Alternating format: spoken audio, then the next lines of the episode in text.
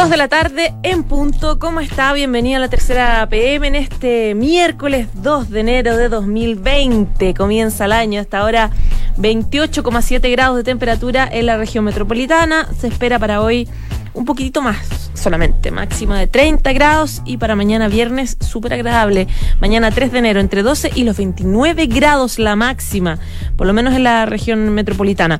Vamos a hablar de varios temas porque siguen las noticias a pesar de que usted puede estar de vacaciones o muchos ya están descansando, pero hay harta información, así que les pasamos a contar varios de los titulares que ya van a estar disponibles en los próximos segundos en la tercera PM.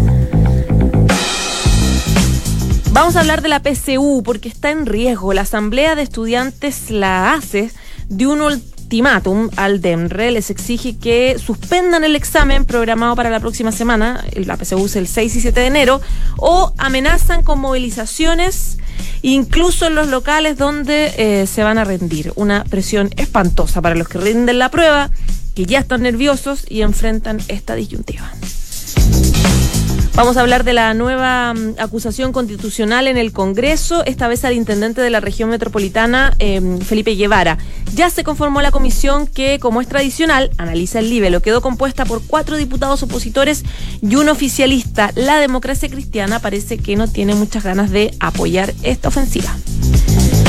También vamos a hablar de la interpelación contra el ministro de Hacienda Ignacio Briones. Jueves 9 de enero se enfrenta a la Cámara de Diputados. Él se lo toma con optimismo, dice que es una súper buena oportunidad para explicar lo que se está haciendo. Contó que ya le llegó el temario de la Cámara y que se siente muy cómodo porque dice que ha estudiado harto. También van a interpelar a la ministra María José Saldívar de Trabajo, Jaime Maña de Salud. La idea dicen en la oposición, es que expliquen los secretarios de Estado si están dispuestos a hacer cambios importantes a propósito del estallido social, cambios en AFP, en salud, en impuestos, etcétera. De cara al plebiscito 2020, les contamos de la interpretación del servicio electoral, el CERVEL, que hasta ahora no va a permitir votar a extranjeros residentes. Ellos no van a poder participar eh, los extranjeros que tengan más de cinco años de residencia en Chile en este plebiscito de entrada donde se va a consultar si se quiere una nueva constitución y el órgano para redactarla en caso de que gane la opción apruebo. ¿Qué es del comandante Ramiro? Mauricio Hernández Norambuena está hace 135 días preso en la cárcel de alta seguridad.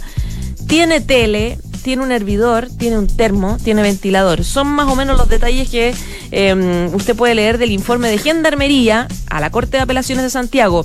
Eh, que se hizo eh, porque el documento busca, o lo que busca en realidad Gendarmería, es que se rechace el amparo que presentó el abogado de este exfrentista que pide que su régimen carcelario se declare ilegal y arbitrario.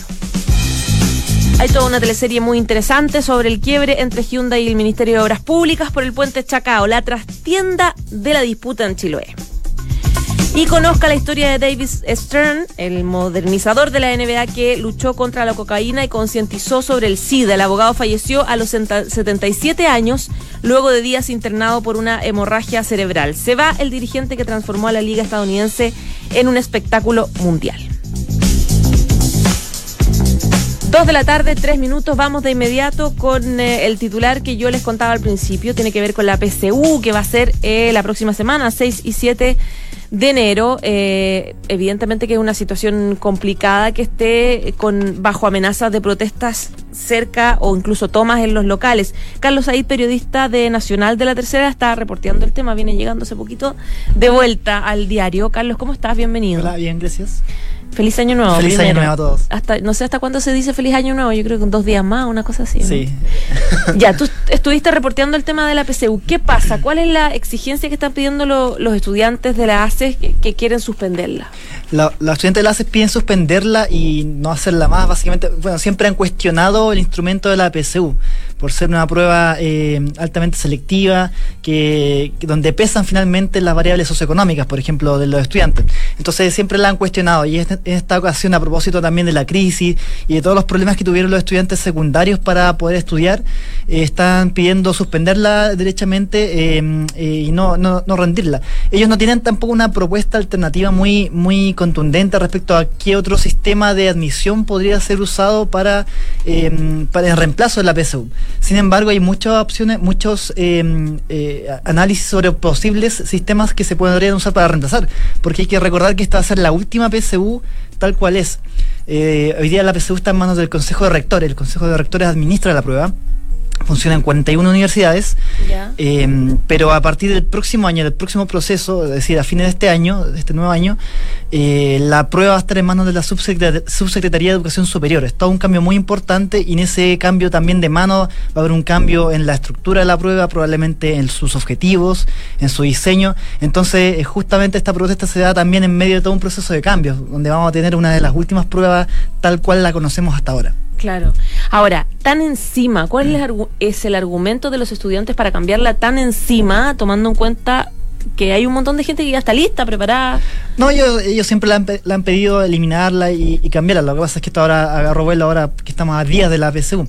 pero, pero ellos siempre han pedido em, eh, considerar otro, otro instrumento eh, como, como forma de acceso.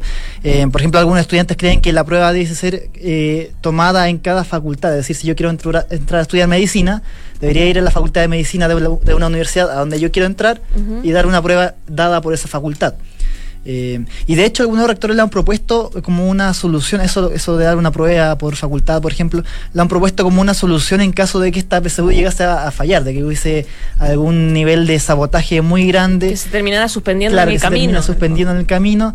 Eh, dicen, bueno, eh, tenemos las herramientas también para hacer ese tipo de alternativas, porque en la PSU no es, no es una Biblia, se puede cambiar, se, puede, se puede modificar. Entonces, algunos rectores plantean que se podría eh, de forma eh, momentánea, al menos por este año, eh, tener cada universidad un sistema de admisión propio, por ejemplo. En todo caso, eso requiere muchos cambios también legales, porque hoy día la PSU, el puntaje de la PSU incide, por ejemplo, en los beneficios que recibe el estudiante, las becas, los créditos, incluso la gratuidad. Entonces, desasociar la PSU de esos beneficios requeriría un cambio legal es, más, es más complejo. Pero, y en ese sentido, ¿no? ¿cuántos estudiantes rinden la PSU ahora? Casi 300.000, casi 300.000 estudiantes, 297.000 estudiantes. ¿Tú te imaginas lo nerviosos que están esos estudiantes ahora? Sí, o sea, ya da nervios dar para muchos mm. estudiantes a prueba con el riesgo de que o se puede suspender mañana o puedes estar dándole y va a llegar gente al local donde la estás dando. Claro. Es, como un poco complicado. Es que yo creo que el mayor riesgo que podría pasar es que, eh, esto, esto es una opinión mía nomás, no, no es que tenga mayor antecedentes, pero el, el, mayor riesgo que podría haber es que haya una protesta en un local de votación, o sea, afuera de un local de, perdón, local de, de rendición de la prueba, afuera de un local eh, que haya una protesta, por ejemplo, y los niños no se puedan concentrar bien en dar la prueba. Ahora, el DEMRE eh, y el Ministerio de Educación han desarrollado toda una serie de protocolos, de planes B, que se le llama, o planes C también. Son varias alternativas, varios protocolos en caso de que ocurran incidentes que son obviamente protocolos desconocidos, pero por ejemplo eh, podría darse en un caso donde eh, haya una protesta en un local de rendición eh, que impida que los estudiantes se concentren durante un lapso de tiempo, puede dar el caso de que eh, se les dé más tiempo a esos estudiantes para que puedan terminar la prueba, por ejemplo. Pero es que lo, encuentro terrible de todas formas. O sea, rendir la PSU ya es una instancia como de claro, tensión. Es, una, instancia de mucho... Y que la suspendan un rato, que te dé más tiempo, que claro, es que es súper estresante. para, para los estudiantes. Ya, ahora... Eh, ¿Hay alguna posibilidad de conversación entre ACES y DEMRE o esto ya está no, porque, así nomás? Yo creo que no, porque si, si o sea, depende cuánta finalmente cuánta fuerza va a tener la ACES, por ejemplo, para convocar a algo. Hoy día hay, hay ya eh, llamados a movilizaciones, por ejemplo, en redes sociales hay un llamado a hacer una tomatina incluso frente al DEMRE, lanzarle tomates para esta tarde.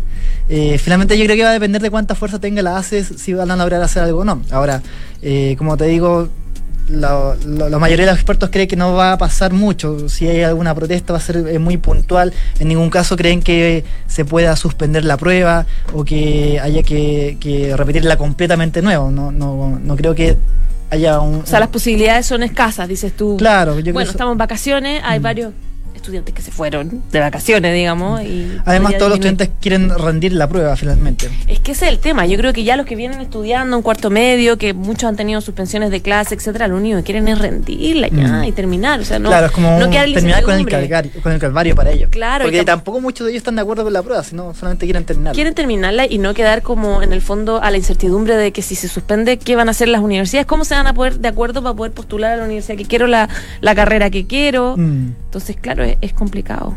Mm. Bueno, algunas cifras, 300.000 personas, como te decía, casi 300.000 personas van a rendir la prueba. Eh, hay 25.000 eh, personas trabajando en la aplicación de la prueba, desde examinadores, encargados de local, traductores, incluso eh, gente que va a ayudar a, personas con problemas de movilidad, por ejemplo, que van a estar desplegadas 25.000 personas en todo el país para dar la prueba. Una prueba que también va a contar con la colaboración de 4.000 carabineros en el traslado de los facsímiles, en la mantención del orden y la seguridad. O sea, este domingo debería ser entonces el reconocimiento de sala. Este domingo es el reconocimiento de sala. Hoy día ya se dieron a, conocer los locales de, rendición, así que todos los postulantes pueden ingresar al sitio web del DEMRE y saber en qué local eh, se van se va a rendir la prueba. Esta es primera vez que se que se entrega el local de votación, de, perdón, de, rendición tan con tan poco tiempo de antelación a la prueba, justamente para tratar de evitar eh, posibles eh, funas, posibles sabotajes, se decidió entregar con apenas unos días antes esta información. Además del protocolo que tú planteas en caso de que se meta alguna marcha, etcétera, darle más tiempo a los cabros para que puedan terminar, si ¿qué se ha informado en términos de seguridad para poder resguardar los locales de votación? No, no, no se ha informado nada también. Todavía no. No, es que no se ha informado tampoco, porque es, parte del plan secreto. Mira, aquí la, tanto el DEMRE como la ACE están trabajando también cada uno con una especie de, secretismo respecto a lo que quieren hacer. Entonces el DEMRE no va a informar cuál es su plan B, nunca no nos lo van a decir.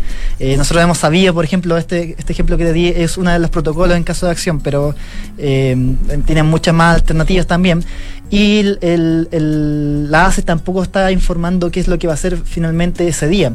De hecho, esta tarde, esta tarde recién van a tener una asamblea para decir qué sucede con, la acción que van a tener, pero no tampoco la van a comunicar. Va a ser, aquí cada secta está, trabajando con su secretismo para ver qué sale el día.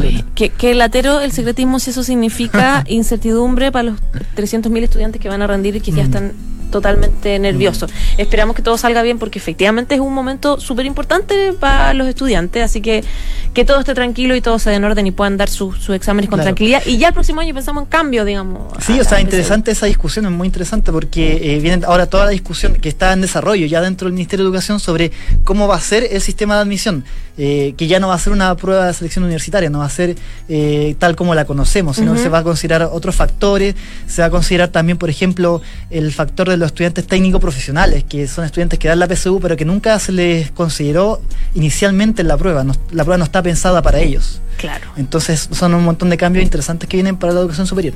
Ya, perfecto. Carlos, un millón de gracias. Gracias a ustedes. Que, que esté muy bien. Chao, chao. Estás en la tercera PM con María José Soto.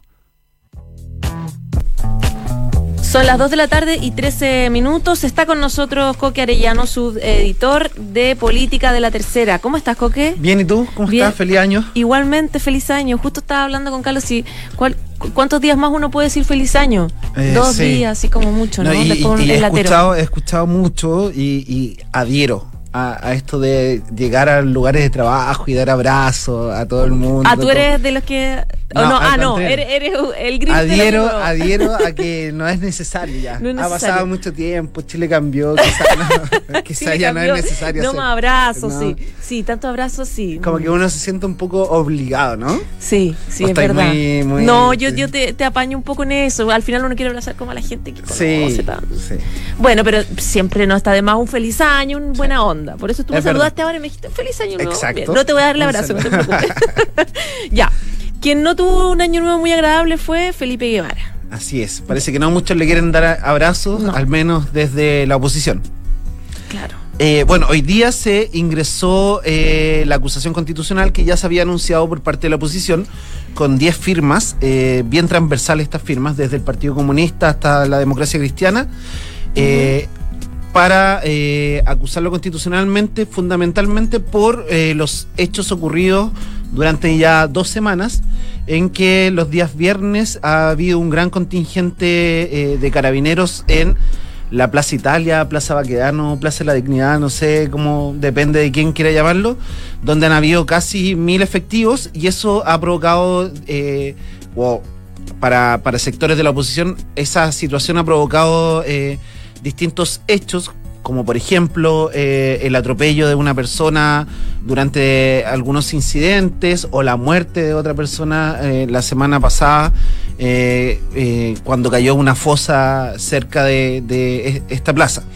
Finalmente se presentó esta acusación con 10 votos, como comentaba, y inmediatamente en la Cámara se hizo el sorteo respecto de la comisión ad hoc, que ahora tiene que empezar a revisar esta, esta acusación. Esta comisión ad hoc eh, va a quedar compuesta por cuatro diputados de eh, la oposición y uno de la de Chile Vamos. Claro. Entre ellos están dos DC, que es mi José Miguel Ortiz y Diego Ibáñez. Eh, no, eh, Ah, ¿no? Ortiz y Lorenzini son los DC. Eh, Ah, Diego Ibáñez también es miembro. Sí, es verdad. verdad, pero es sí. de Convergencia Social.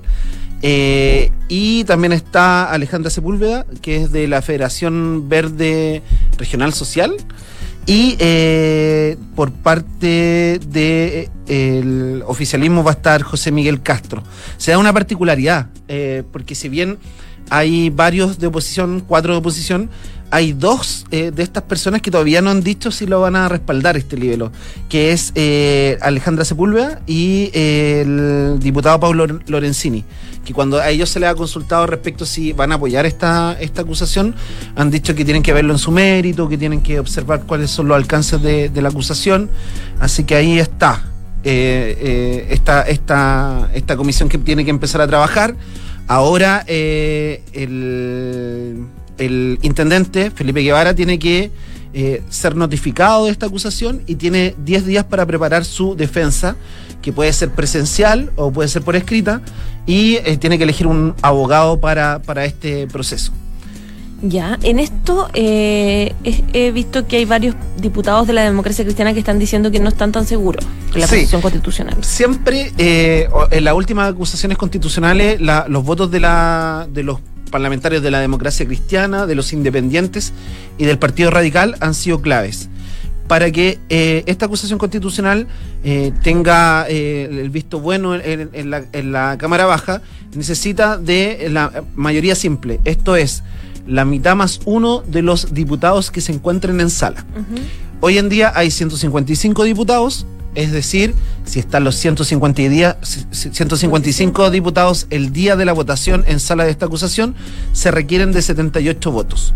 Hoy en día, si uno hace un recuento de la oposición, es decir, eh, aquellos parlamentarios que forman parte de partidos eh, como de la ex Nueva Mayoría, el Partido Comunista, el Frente Amplio, e independientes que no adhieren a- al gobierno de Sebastián Piñera, la oposición tendría 82 votos. Pero eh, siempre hay algunos que eh, se han, movido para que se caigan algunas acusaciones.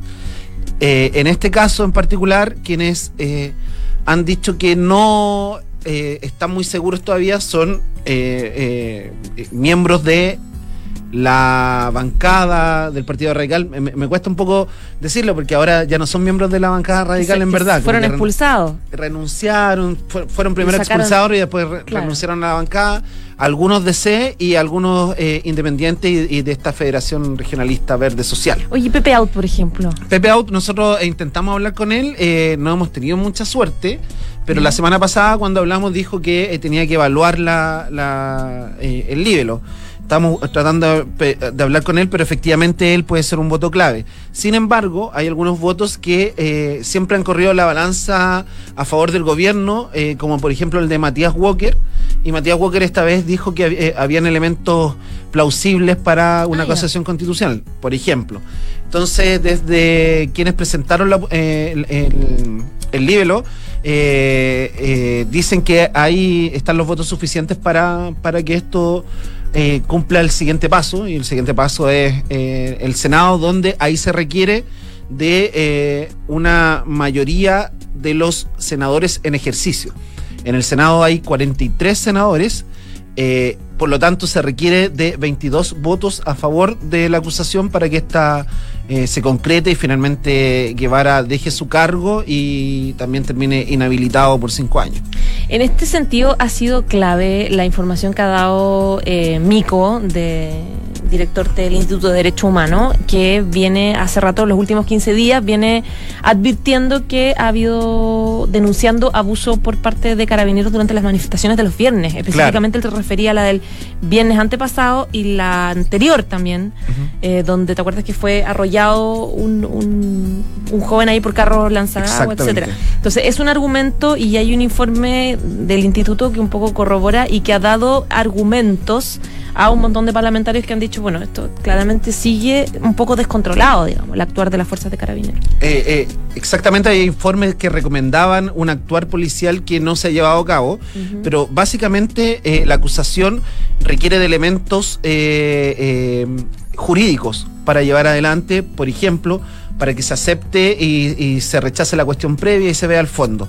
En particular, en, en, esta acusación se plantean eh, eh, que se infringen normas de la Constitución en los artículos 6 y 7, que eso tiene que ver con que eh, los órganos del Estado deben someter su acción a, a, a, lo que rige la misma Carta Magna, pero fundamentalmente aquí lo que se habla es del artículo 19, en los incisos incisos 12 y 13. Y esto tiene que ver sobre la libertad de opinión, el primero, el 12, y sobre el derecho a la reunión.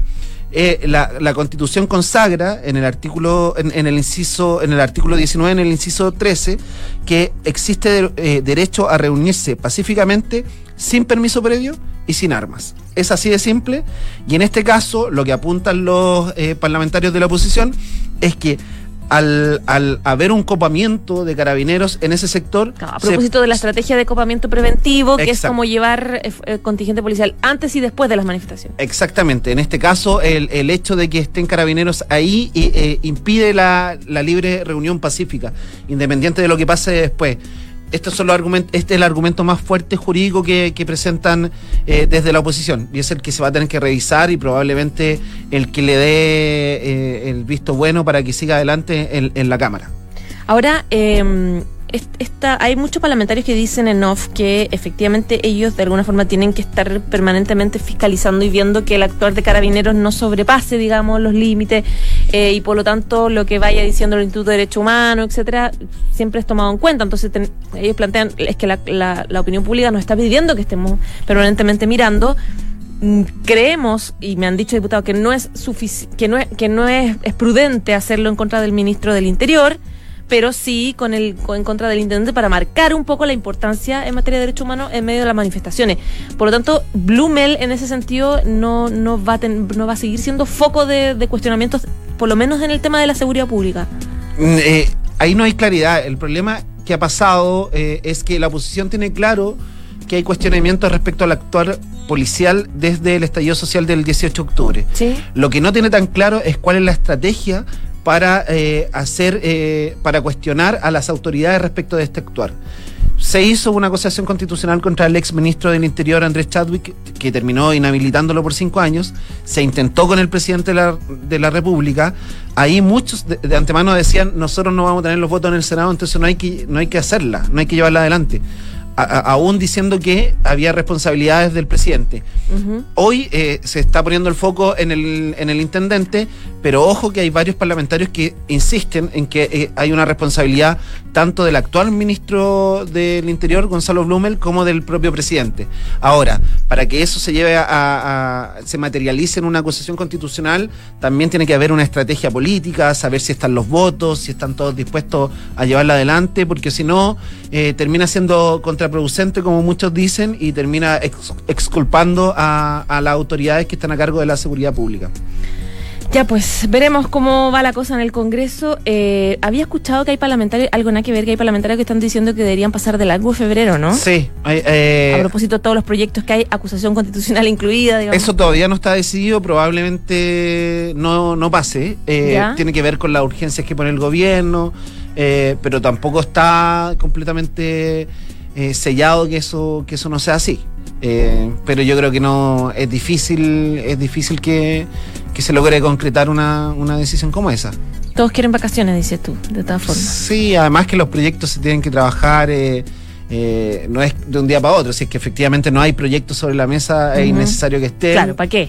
¿Para qué? Ahora, sí hay proyectos que tienen que van a tener ciertas prioridades y, por ejemplo, de aquí a marzo, eh, yo creo que el proyecto, por ejemplo, de pensiones es algo que va a estar ahí sobre la mesa y, y de- de- eh, depende de cuánto se demore ese debate. Quizás sí, algunos días de febrero eh, haya, hay, hay alguna sesión especial para ver eh, ese tema. Ya, pero en rigor el año legislativo termina en El- enero, a fines de enero como todos El- los años. Claro, así es. Hasta Perfecto. el momento eh, eh, eso es lo que, lo que está sobre la mesa. Ya pues Coque, muchas gracias, feliz año nuevo. Igualmente. El abrazo. un abrazo. chao, chao. Esto es La Tercera PM con María José Soto.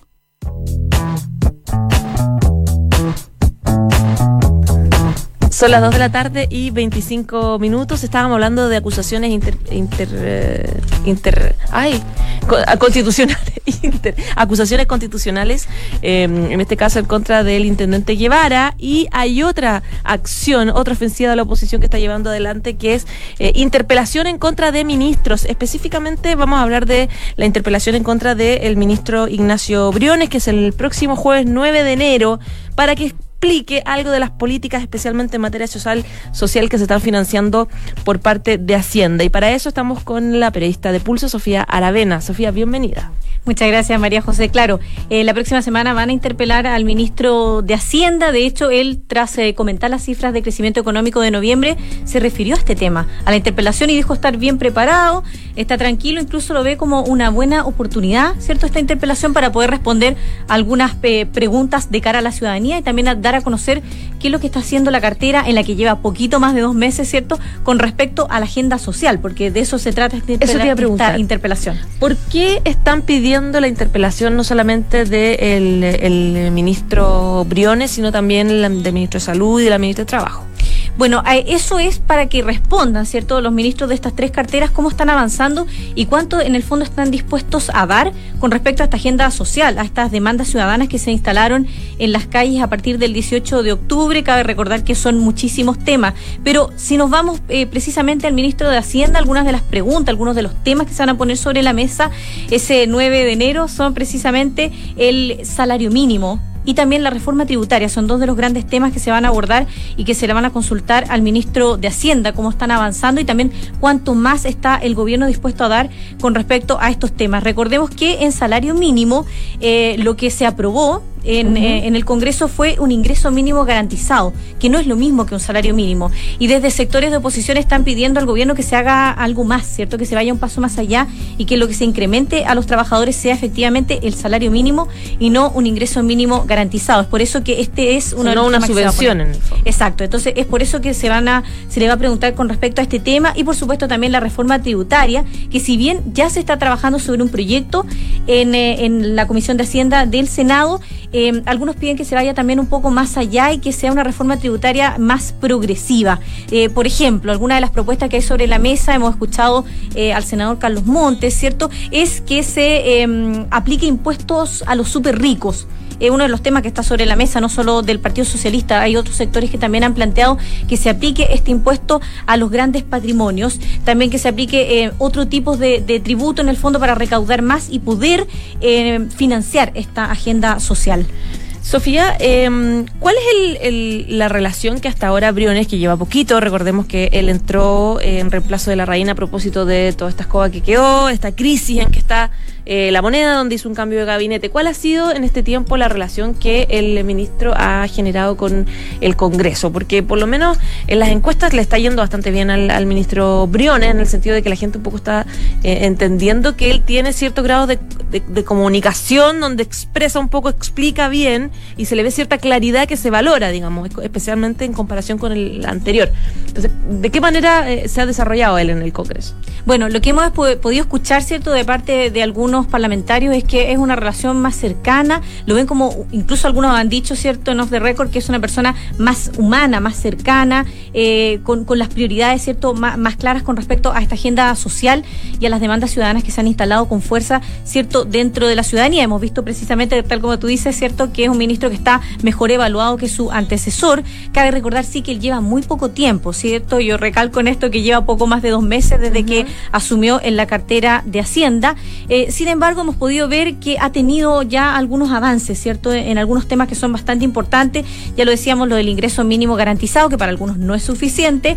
Em, ahora también se va a empezar a ver, eh, o él espera, dijo durante esta jornada, que espera que la reforma tributaria, ¿cierto? Este proyecto que el gobierno lo llama modernización tributaria, sea despachado desde el Senado, porque actualmente se está viendo en la Comisión de Hacienda, sino que desde la sala del Senado a mediados de enero. Y también habló que eh, más adelante se espera poder conversar y poner sobre la mesa también una, un tema tributario, pero más a largo plazo. No solamente esta reforma tributaria, sino ver los temas más a largo plazo y qué va a pasar, por ejemplo, en nuestro país en materia tributaria en la próxima década. Entonces, en el porque las interpelaciones, si bien es un, un, parte de, de, las labores que tiene un diputado en la Cámara de Diputados de poder pedir explicaciones a un ministro que vayan y que sea como emplazado o interpelado o, interrogado por distintos temas que tiene a su cargo el secretario de Estado, eh, da la sensación de que esta interpelación puntualmente no tiene como un afán tan cuestionador como otras, que son un poco políticamente más rudas, más difíciles. Claro, porque por lo que yo entiendo, él dijo estar muy bien preparado, que ya le llegó el temario, ¿cierto? Que ya tiene sobre sus manos los temas, no las preguntas, pero sí los temas que se van a abordar. Dijo que está muy preparado, que ha estudiado los temas, está listo para responder. Se ve bastante confiado él con respecto a esta interpelación y también los temas que, que se van a, a abordar. ¿Quién lo va a interpelar? Todavía no está claro. Ah, está, en votación para ver quién, quién lo va a interpelar. Ya lo sabremos en, los próximos momentos quién va a ser finalmente el diputado que lo va a interpelar, pero al menos él está confiado que está eh, que, va a poder responder bien, digamos, a estos temas que están sobre la mesa.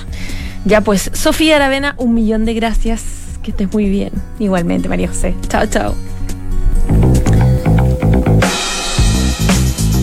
Ya, son las 2 de la tarde, 31 minutos, ya nos vamos. Muchas gracias por informarse con nosotros y quédese porque viene la próxima carta notable de Marilyn a su psiquiatra, un año antes de morir.